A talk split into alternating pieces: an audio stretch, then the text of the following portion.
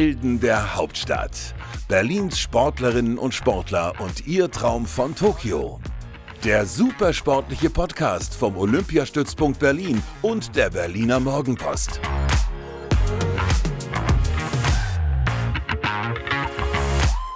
In einer Woche geht's los. In einer Woche werden die Olympischen Winterspiele in Peking eröffnet. Zeit also, nochmal mit unseren Berlinern Sportlern auf das Großevent zu schauen. Und damit hallo und herzlich willkommen zu einer neuen Folge Helden der Hauptstadt. Ich habe mir heute zwei Gäste eingeladen, wieder digital zugeschaltet, weil die beiden eben nicht gerade um die Ecke sind. Und äh, ich freue mich, Minerva Hase und Nolan Segert zu begrüßen. Hallo, ihr beiden. Hallo, Hallo. wir freuen uns auch.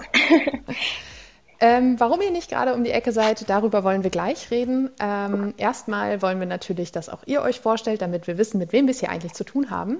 Und äh, das machen wir wie immer in unserer 60-Sekunden-Rubrik. Und äh, ihr dürft mir jetzt sagen, wer von euch beiden denn anfängt. Äh, ich kann anfangen. Ich bin für Ladies First. Sehr gut. Dann starten wir mit Minerva Hase in 60 Sekunden. Alter? 22. Sportart? Eiskunstlaufen, Paarlauf. Olympiateilnahmen? Ähm, jetzt die erste. Glücksbringer? Ähm, ich habe mal meinen Teddybären dabei. Was darf in deiner Sporttasche nicht fehlen? Schlittschuhe und Kostüme. Welchen Sport würdest du machen, wenn du keinen Eiskunstlauf machen würdest? Ich glaube sowas in Richtung so Standardtanz oder sowas. Also auf jeden Fall was mit Tanzen. Was war dein größter Erfolg bislang? Ähm, dritter Platz beim Grand Prix in Moskau 2019 und ich glaube der fünfte Platz bei der Europameisterschaft. Und deine größte Niederlage? Um, wenn mal Wettkämpfe nicht so gut gelaufen sind. Was, also ich glaube, ich weiß gar nicht, eine große Niederlage kenne ich jetzt nicht, aber einfach, wenn wir selber nicht zufrieden waren mit unserer Leistung. Wie viele Medaillen hast du schon gewonnen? ähm, jetzt bei so deutschen Meisterschaften und großen Meisterschaften vier. Die und ganzen kleinen weiß ich nicht. und wie jubelst du über deine größten Erfolge? Ähm, eigentlich nur, indem ich ganz doll grinse die ganze Zeit und so ein bisschen hippelig bin. Danke dir. Ähm, ja, Nolan, dann bist du jetzt dran. Du hast natürlich jetzt den Vorteil, dass du die Fragen schon kennst. Das war wahrscheinlich dein Hintergedanke bei Ladies First. Aber dann machen wir weiter mit Nolan Segert in 60 Sekunden. Alter? 29. Sportart? Ah, Eiskunstlauf Parlauf. Olympiateilnahmen? Ah, noch keiner. Meine erste. Glücksbringer? Ich habe keinen. Was darf in deiner Sporttasche nicht fehlen? Schlittschuhe wäre nicht schlecht. Und welchen Sport würdest du machen, wenn du kein Eiskunstläufer wärst? Wahrscheinlich Leichtathletik. Was war dein größter Erfolg bislang? Ähm, definitiv der dritte Platz beim Grand Prix in Russland, beim Rostelekom Cup und der fünfte Platz bei der Europameisterschaft. Und deine größte Niederlage? Definitiv die Olympia-Qualifikation vor vier Jahren, wo wir ja. die Olympiateilnahme verpasst haben und Wie, Ersatzläufer waren. Wie viele Medaillen hast du schon gewonnen? Ich laufe schon sehr lange, das ist sehr schwer in Worte zu fassen. Und wie jubelst du über deine größten Erfolge? In der Regel geht die Faust nach oben. Sehr gut. Auch dir ein Dankeschön. Äh, dass eure größten Erfolge und Niederlagen eng beieinander liegen, liegt wahrscheinlich daran, dass ihr schon seit 2014 zusammenlauft. Das äh, ist dann nicht ganz so verwunderlich. Genau. Ähm, aber erstmal die Frage, wo erwische ich euch denn gerade? Ich habe gerade schon angeteasert, dass ihr äh, eben nicht in Berlin seid. Äh, erzählt doch mal, wo ihr euch gerade herumtreibt. Ähm, ja, also wir sind ja schon ähm, seit quasi eigentlich September, August ähm, pendeln wir immer zwischen Berlin und Sochi. Ähm, und jetzt gerade sind wir wieder in Sochi in Russland, um uns hier jetzt nochmal die letzten Woche auf Olympia vorzubereiten. Warum es euch nach Russland verschlagen hat, da wollen wir nachher auch noch drüber reden.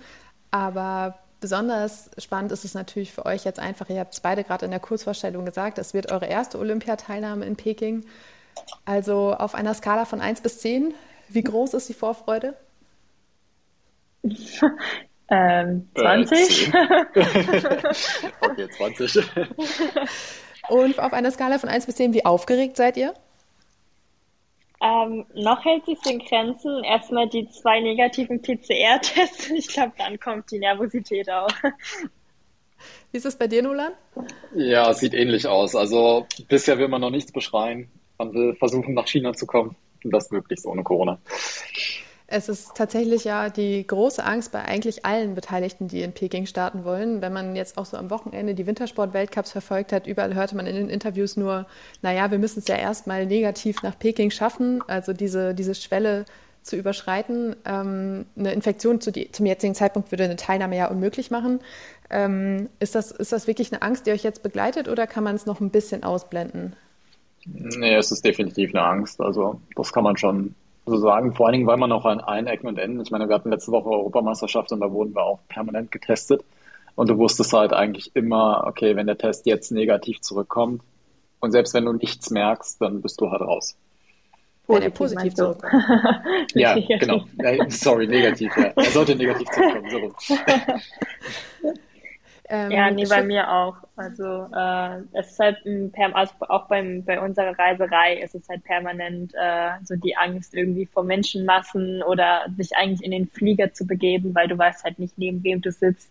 In Russland ist es noch nicht so verbreitet gefühlt mit den Masken. Also da sitzen auch viele ohne Masken da und da ist dann schon immer ein bisschen die Nervosität da, da irgendwas mitzunehmen.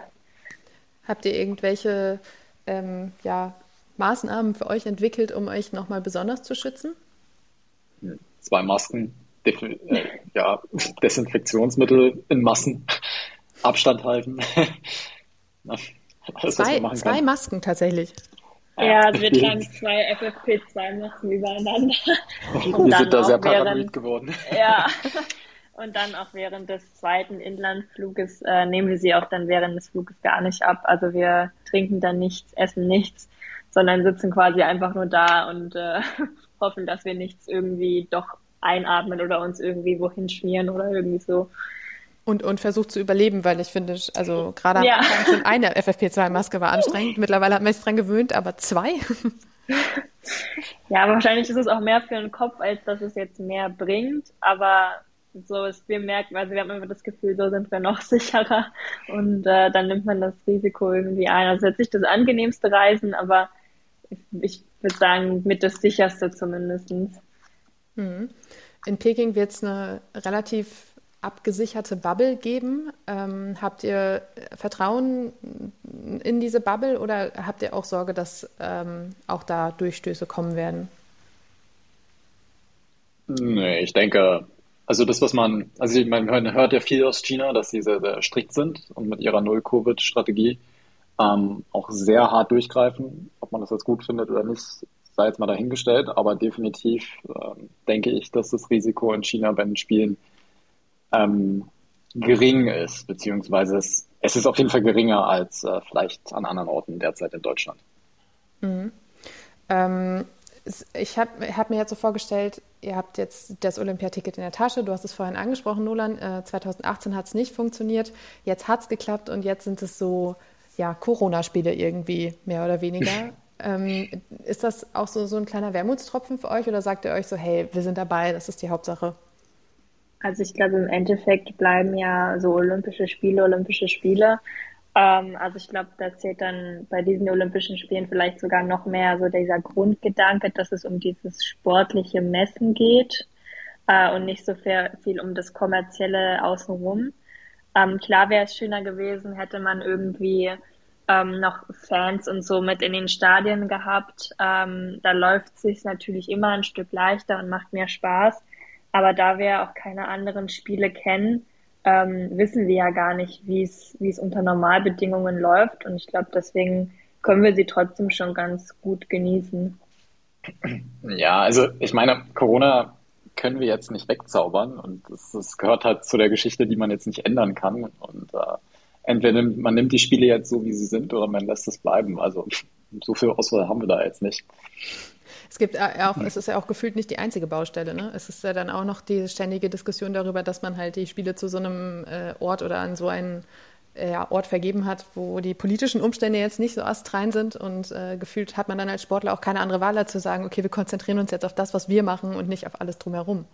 Genau. Ja, wir haben auch. die Spiele ja auch nicht an China gegeben. Ne? Also wir haben keine, keinerlei Mitspracherecht, was das angeht.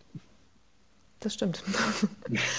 ähm, aktuell seid ihr das beste deutsche Eislaufpaar, habt, ähm, ich glaube, jetzt im Winter auch den dritten deutschen Meistertitel in Folge geholt, ähm, wirklich starke Auftritte hingelegt. die Nebelhorn Trophy war es, die ihr auch gewonnen habt, wenn ich das mhm. richtig gelesen habe. Genau. Ja. Ähm, nur die Generalprobe bei der angesprochenen EM gerade, die ist jetzt irgendwie ein bisschen, bisschen schief gegangen. Was war da los? Also ich glaube, um es in wirklich wenigen Worten zusammenzufassen, die Maschine Mensch hat versagt. Also wir waren eigentlich wirklich sehr gut in Form. Wir haben auch mal, was sehr untypisch für uns ist, sehr gute Trainingsdurchläufe gemacht. Ähm, und wir haben es dann einfach im Moment des Wettkampfs nicht aufs Eis gebracht. Also sowohl das Wettkampftraining wie auch die Trainingswoche vorm Wettkampf war gut, aber sobald es halt um die paar Minuten auf dem Eis ging, hat es leider nicht funktioniert. Mhm. Ähm, man kennt das, also ich kenne es zumindest, ähm, aus so Kinderchor-Theateraufführungen. Da wurde einem schon immer eingebläut, wenn die Generalprobe schief geht, dann läuft aber der erste Auftritt richtig gut. ja, das haben wir jetzt äh, auch nach unserem Auftritt, habe ich das, glaube ich, bestimmt von sechs, sieben Personen zu hören bekommen. Das ist, das ist bestimmt ganz schön. Äh, also ich, ich hatte immer so das Gefühl, das ist so, das sagt man so, wenn man nicht anderes weiß, was man sagen soll für uns ist es natürlich, also eine Europameisterschaft ist ja für uns an sich jetzt keine Generalprobe, sondern ist ja einer der Highlights so der Saison, wo man halt auch performen sollte oder möchte. Von daher, also können wir es leider nicht ganz so easy sehen zu sagen, die Generalprobe ist schief gegangen, weil für uns war es halt einer der wichtigsten Wettkämpfe der Saison. War der Druck durch die Auftritte, die ihr schon hingelegt habt und dass ihr das Gefühl hattet, okay, es geht auf jeden Fall aufwärts, ähm, vielleicht auch ein bisschen größer? Oder habt ihr euch selbst auch Druck gemacht? Ja, definitiv. Äh, auf jeden Fall. Also ich habe auch danach äh, zu vielen Leuten gesagt, ich glaube, wir, wir selber haben uns den Druck gemacht, ähm, weil wir, wie, wie du ja auch gerade gesagt hast, die Leistungen davor in der Saison gebracht haben. Ähm, ich, wir sind halt mit dem Ziel reingegangen, da mit Platz 4, 5 rauszugehen ähm, eher mit Platz 4. Und äh, ich glaube, dass halt auch ein bisschen der Druck aber von außerhalb auch da war, weil auch trotzdem alle um uns herum das schon erwartet haben von uns. Und ich glaube, das war dann so eine Mischung aus allem, dass du halt den Erwartungen entsprechen wolltest und dir dann selber, glaube ich, ja, dann das Stückchen zu viel Druck gemacht hast und das Stückchen Spaß äh, irgendwie weggelassen hast, was man, was ich zumindest sonst immer hatte. Und ja, dann, dann lief es leider nicht so. Aber sowas kann ja auch ein, ein Lerneffekt sein. Also ich, ich finde immer, wenn man sowas dann einmal erlebt hat, dann ähm, kann man auch solche großen Aufgaben wie Olympia jetzt irgendwie anders angehen, weil man weiß, okay, da hat das nicht so funktioniert, wie ich es jetzt angegangen bin, also trete ich jetzt nochmal einen Schritt zurück und versuche das irgendwie zu ändern. Genau, das war jetzt unser Ziel. Also unser Trainer hat auch immer gut dann auf den Punkt gebracht, der meinte, wenn wir äh, einen schlechten Wettkampf gelaufen sind, dann ist uns das nicht ein zweites Mal passiert. Also quasi der da drauf folgende Wettkampf war dann nie nochmal schlecht. Von daher vertrauen wir da jetzt auch auf unseren Trainern, dass der uns jetzt da gut vorbereitet. Jetzt sind wir vielleicht auch wieder ein Stück nochmal fokussierter, nehmen das nicht alles so für garantiert, dass es äh, gut läuft und vielleicht ist das Stück mehr Fokus dann äh, auch gut für unsere Performance. Bevor wir jetzt äh, darüber sprechen, was ihr euch auch für Olympia vorgenommen habt und was ihr so erwartet und wie das alles so aussieht, was ihr da äh, abzuliefern habt und so, ähm, wollen wir dann doch nochmal darauf eingehen, ähm, warum Sochi und Russland und wie ihr da gelandet seid. Und zwar habt ihr ja für, auch für euren Traum von Olympia ähm, Berlin verlassen, seid nach Sochi gewechselt ähm, in die ja doch weltbekannte russische Eiskunstlaufschule. Äh, war das für euch ein schwerer Schritt?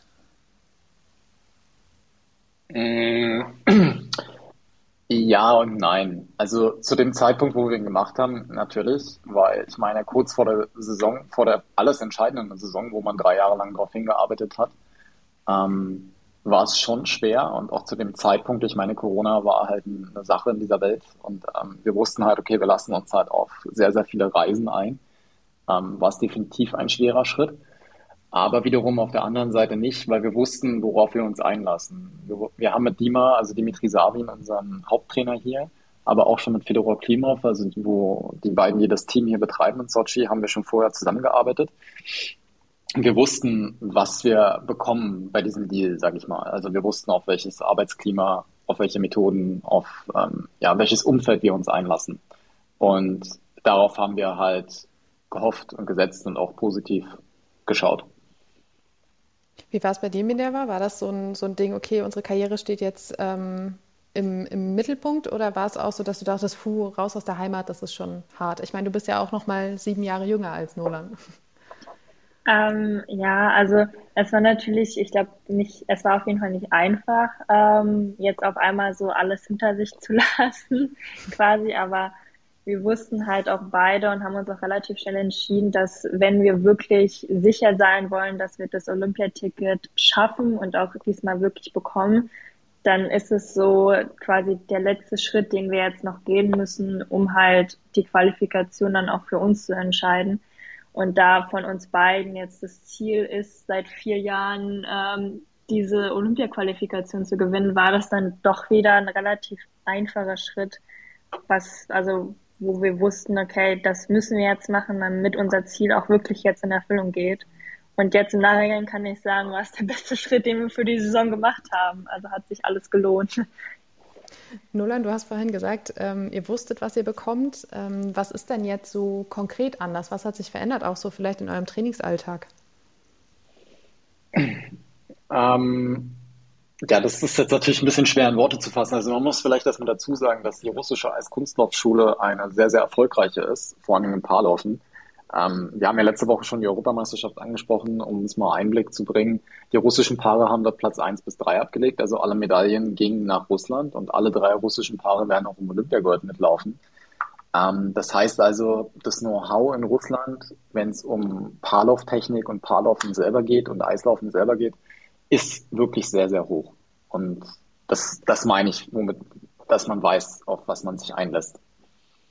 Mhm. Und ähm, habt ihr jetzt, habt ihr das Gefühl, das Training ist ein bisschen härter oder habt ihr mehr Training oder ähm, ist es dadurch, dass die Trainer auch größtenteils gleich geblieben sind, vor allem die Luftveränderung mit der, mit der neuen Konkurrenzsituation, die euch jetzt auch weitergebracht hat? Hm, ich würde sagen, so ein Mix aus allem. Also ähm, wir trainieren jetzt nicht mehr als in Berlin. Also wir haben auch hier unsere zwei Eisstunden pro Tag. Ähm, zwei bis dreimal Off-Eis in der Woche und eine Stunde bis 45 Minuten Hebungen davor oder eine halbe Stunde, also je nachdem auch, wie fit wir jetzt an dem Tag sind. Ähm, also mehr trainieren würde ich nicht sagen. Ähm, bisschen härter vielleicht auf jeden Fall. Also es, es würde sagen, russisches Training ist halt ein bisschen anderes Training einfach. Also in Deutschland wird halt viel die ganzen Programme durchgelaufen. Ähm, das haben wir jetzt in den letzten Jahren auch schon ein bisschen verändert, aber ähm, das, das russische System ist halt mehr, dass du mit dem Programm arbeitest. Also du läufst viele Teile oder hast zweimal die Musik laufen und läufst dann mit verschiedenen Elementen. Also du arbeitest halt gefühlt mehr mit dem Programm und dadurch läuft es sich besser ein.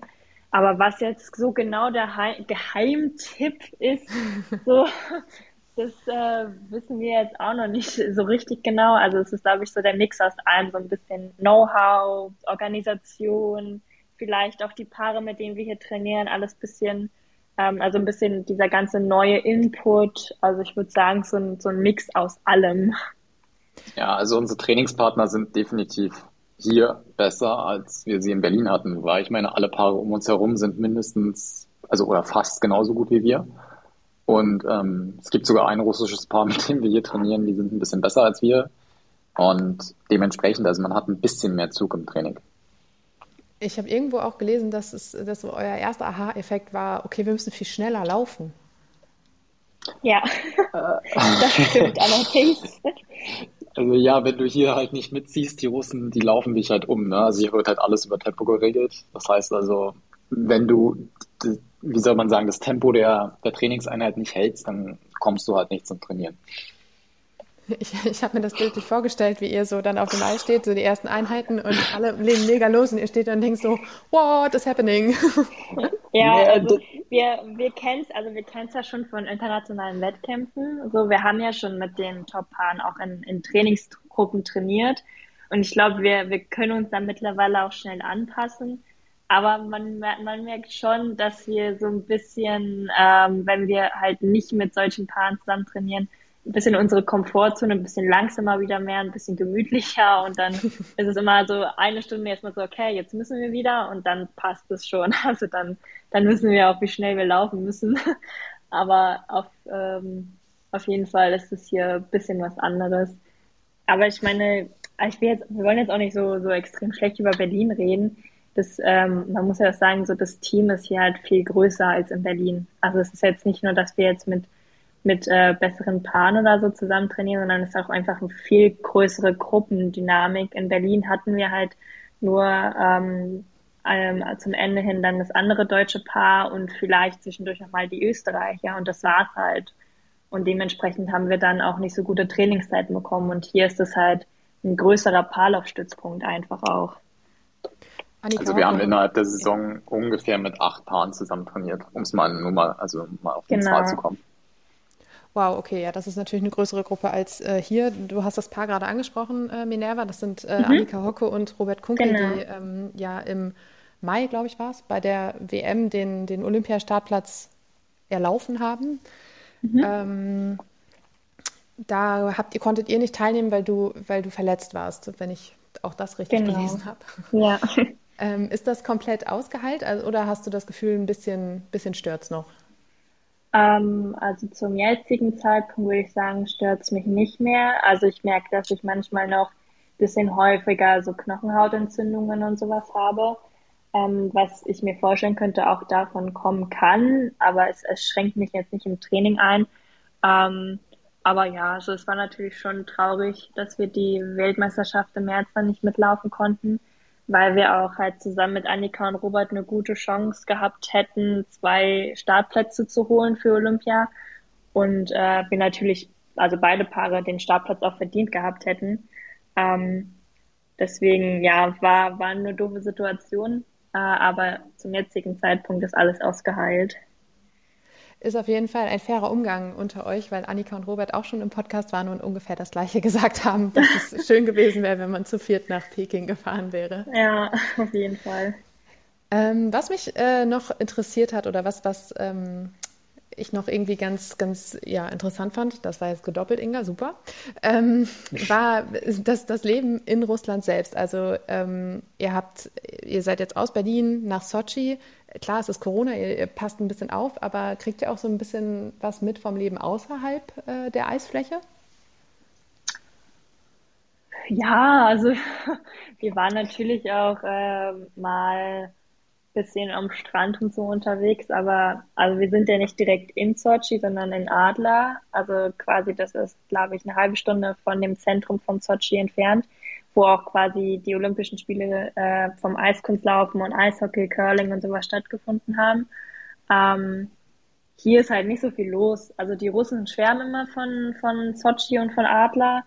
Ähm, wir müssen sagen, es ist ja, es wird jetzt nicht unsere Lieblingsstadt. Also ich glaube, das Hauptproblem ist halt die Sprachbarriere. Also wir sprechen halt nur Deutsch und Englisch, die Russen sprechen halt eigentlich nur Russisch. Somit haben wir halt äh, nicht so viele Möglichkeiten, uns hier zu verständigen. Und ich glaube, das macht das Leben schon um einiges schwerer.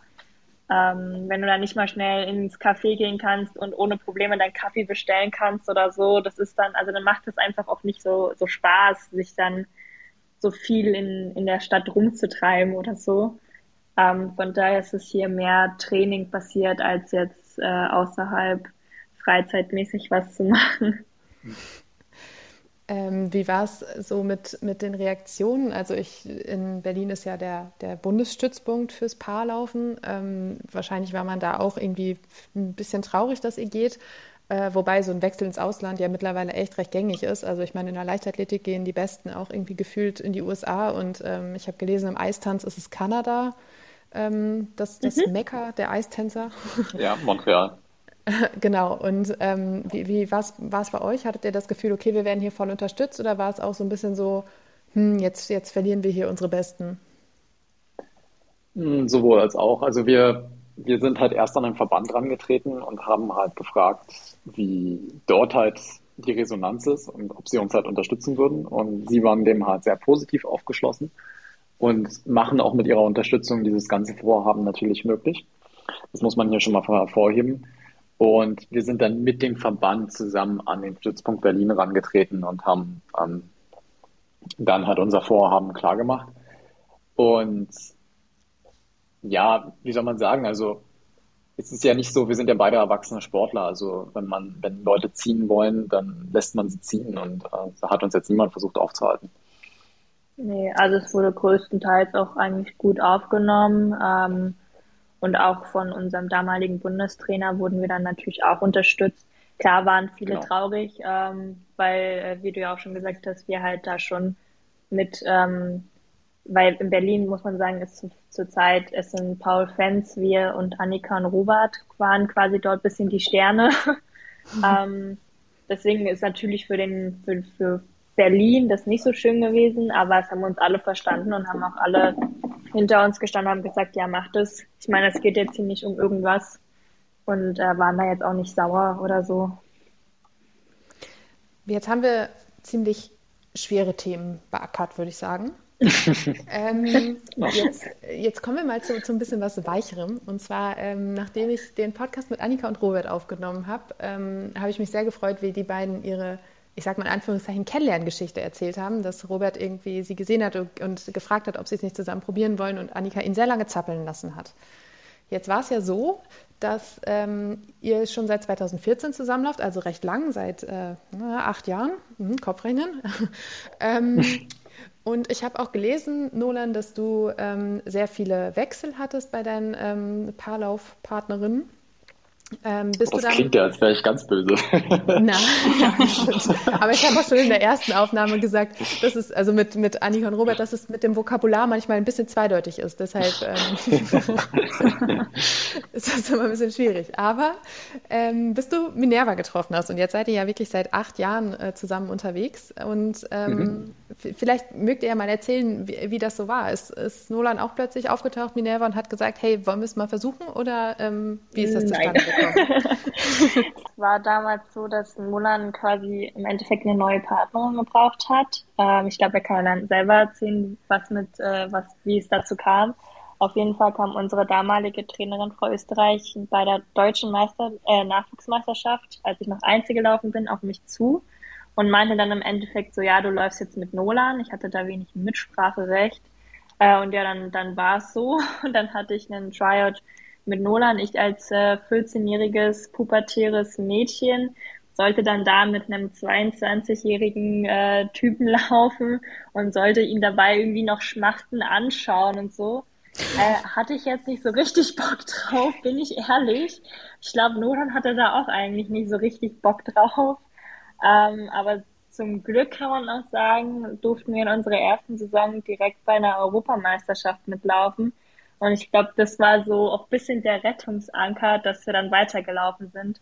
Ich bin mir nicht sicher, wie es gelaufen wäre, wenn wir nicht so schnell irgendwie Erfolge gehabt hätten.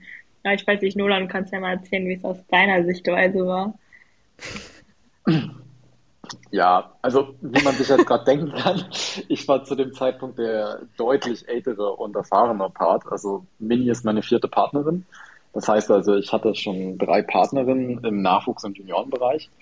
Und mit meiner dritten Partnerin ging es leider Gottes nicht weiter, wegen sehr vielen Verletzungen. Also wir sind nicht wirklich in ein regelmäßiges Training gekommen und wegen persönlichen Differenzen. Also ein paar Laufen kann man sich ja denken, wenn man den ganzen Tag auf einem Haufen hängt, das ist auch relativ wichtig, dass man persönlich sich halt zumindest halbwegs versteht. Ähm, oder sich zumindest Hallo und Tschüss sagen kann. Und da hatten wir ein bisschen Probleme. Und ähm, ja, auch ähnlich wie bei Mini kam dann meine damalige Trainerin Frau Österreich an und sagt, ja, wir machen jetzt ein Probetraining mit der, mit der Minerva. Und da war ich natürlich auch so wie mit einer 14-Jährigen, die keinerlei Paarlauferfahrung besitzt und die wir jetzt nochmal komplett neu anlernen müssen. Das ist schon ziemlich viel und heftig, weil auch klar war, ich war halt damals zu alt noch für Junioren. Das heißt also, wir mussten im Seniorenbereich. Und das ist natürlich dann ein verdammt großer Sprung mit einer unerfahrenen Läuferin, die auch noch so jung ist. Und ja, wie Mini halt gerade gesagt hat, wir sind halt in der ersten Saison hatten wir ein bisschen Glück gehabt, weil damals gab es halt noch eine Iona Savchenko, die selber gelaufen ist und dadurch hatten wir immer sehr, sehr viele Startplätze. Und wir hatten damit einen Startplatz über, den wir benutzen durften bei der Europameisterschaft in Stockholm 2015, wenn ich mich jetzt nicht irre. Und mhm. Das hat dazu geführt, dass wir halt sofort in den Kader kamen und halt auch Unterstützung bekommen haben und dass man halt am Ball geblieben ist. Weil ich hatte damals auch gesagt, als man mich mit Mini zusammengesteckt hat, okay, ich gebe der ganzen Sache eine Chance. Ich mache noch eine Saison und danach entscheide ich neu. Und die, diese Entscheidung in gewisser Weise wurde mir dann halt abgenommen, weil ähm, wir halt zumindest etwas vorweisen konnten. Schöne Geschichte. Eigentlich fanden wir es beide am Anfang kacke, aber jetzt ähm, war es doch ganz gut. Kam doch was ganz Gutes bei raus. ja. Ja, ich glaube, hätten wir jetzt auch nicht gedacht, dass, äh, dass wir es jetzt nochmal so weit bringen. Ähm, also ich glaube, das hätten uns äh, auch die wenigsten zugetraut, weil ich ja dann auch äh, mit 14 war jetzt auch noch nicht absehbar, dass ich mal äh, über 1,65 werde, so was für eine Paarläuferin schon ziemlich groß ist. Und ich glaube, da haben dann viele dran gezweifelt auch, dass, dass wir es dann wirklich packen. Und ich glaube, wir selber haben auch lange gezweifelt, ob das wirklich alles so, so Sinn macht. Ähm, aber ja, jetzt können wir im Endeffekt sagen, es, es hat Sinn gemacht und es hat jetzt gepasst und jetzt können wir uns unter einen Traum erfüllen. Also irgendwas Gutes hat es ja anscheinend. ähm, Nolan, du hast es vorhin gesagt, wenn man so zusammen äh, läuft, dann verbringt man sehr, sehr viel Zeit miteinander. Und ähm, ich finde auch gerade, wenn man sich als Kunstlauf, also vor allem den Paarlauf anschaut, dann spürt man auch immer so ein bisschen so eine Chemie zwischen den beiden, beziehungsweise sollte man ja eigentlich zwischen den Läufern so eine Chemie spüren. Und ähm, das macht ja dann auch unglaublich viel bei der Außenwirkung aus. Ähm, wie, wie ist es bei euch beiden gerade nach, nach dem ähm, Start beziehungsweise auch der Altersspanne? Äh, war die Chemie relativ schnell da oder ist das dann irgendwie doch ein bisschen schwieriger gewesen? Es wurde besser mit dem Alter. ja, so kann ich, ich so jetzt mal. Also es wurde besser mit dem Alter. Ich meine, wenn man ja mal darüber nachdenkt, wie die Situation ist, der eine ist am Anfang seines Erwachsenenlebens gewesen, die andere war noch ähm, halt eigentlich ein Kind, muss man fast sagen. Ja. Oder, wie hat Mindy gerade so schön gesagt, ein pubertierende Jugendliche. Ähm, dementsprechend, also nicht, es wurde besser mit dem Alter. Also umso mehr Jahre dazu kamen, umso mehr kam man auf dieselbe Wellenlänge beziehungsweise auf dieselben Ansichten. Und natürlich äh, musste ich auch mir oft sagen, okay, sie ist noch jung. Manchmal reagiert sie halt so, wie sie reagiert. Das gehört dazu. Und da muss man dann halt ein bisschen drüber stehen, was natürlich leichter gesagt ist als getan. Das glaube ich. Äh, dann kommen wir zu meiner Lieblingsfrage. Ähm, Gibt es denn etwas, was ihr jetzt auch nach den vielen Jahren immer noch sagt, wo, wo ihr oder wo ihr sagt, boah, das geht mir richtig auf die Nerven am anderen? Oder ähm, habt ihr euch mittlerweile so eingegroovt, dass es, dass ihr klarkommt? Ich glaube, schweigen wir beide. ja, ich glaube, es gibt immer noch genügend Sachen, äh, äh, die uns am anderen stören. Und ich glaube, das, was wir jetzt halt trotzdem gelernt haben, ist ein ähm, bisschen zu wissen, wann man den anderen in Ruhe lassen soll. Aber es bedeutet natürlich auch, dass man genau weiß, wie man den anderen auf die Palme bringen kann, wenn man will. So, also es hat alles Vor- und Nachteile. ähm, ja, ich, also ich glaube, das ist aber auch normal, wenn man so viel Zeit verbringt, dass, dass man sich irgendwann, also es muss jetzt auch nicht mal sein, dass wir persönlich irgendwelche Probleme miteinander haben, aber ähm, ich glaube, wenn man so viel Zeit miteinander verbringt, dann geht man sich halt irgendwann mal auf den Keks und hat keinen Bock mehr auf den anderen und will einfach mal Abstand haben. Ähm, ja, es geht dann meistens nicht. ich meine, das Wort Lagerkoller existiert ja nicht umsonst. Genau. ähm, ja, aber wir versuchen halt in der Freizeit quasi in dem Sinne so wenig Zeit wie möglich miteinander zu verbringen. Ähm, einfach um dem anderen auch seine Ruhephasen zu geben. Und äh, auf dem Eis, wenn wir merken, es geht gerade gar nicht, versuchen wir halt, ja, so weit wie es geht, dann uns gerade kurz fünf Minuten gegenseitig zu geben, mal auseinander zu gehen. Ähm, und dann können wir es mittlerweile häufig, also es gibt ja immer die Ausnahmen, aber ganz gut, dass wir zum nächsten Training relativ neutral wieder starten können. Aber alles unter, äh, also es gibt auch Ausnahmen. Das klingt äh, alles sehr schön ehrlich und nicht so dieses, ach ja, alles Friede, Freude, Eierkuchen, alles toll bei uns. ah, nee. Ja, das außerdem ist gelogen. Das, also wer das sagt, das ist gelogen. Außerdem wäre das ja sowieso langweilig. Also, nee, das, das, das gehört ja auch ein bisschen was, ein bisschen Spice dazu, ne? das stimmt. Auch das, das kann man ja auch umwandeln auf dem Eis. Das ist ja auch nicht so schlecht. Genau. Aber wir wollen natürlich jetzt hier kurz vor Olympia auch gar keinen Unfrieden stiften oder sowas. Aber das ist ja manchmal einfach ganz äh, interessant zu sehen, weil man kennt ja selbst, dass man, wenn man dann doch zu viel, also so jetzt gerade Lockdown, man sitzt mit dem Partner in der Wohnung und äh, sieht nichts anderes, das führt ja automatisch irgendwie zu, zu Reibereien. Nicht, dass ich hier jetzt aus ähm, eigener Erfahrung sprechen würde. ja, aber genau so. Das ist im Prinzip unser täglicher Job, ja. Genau.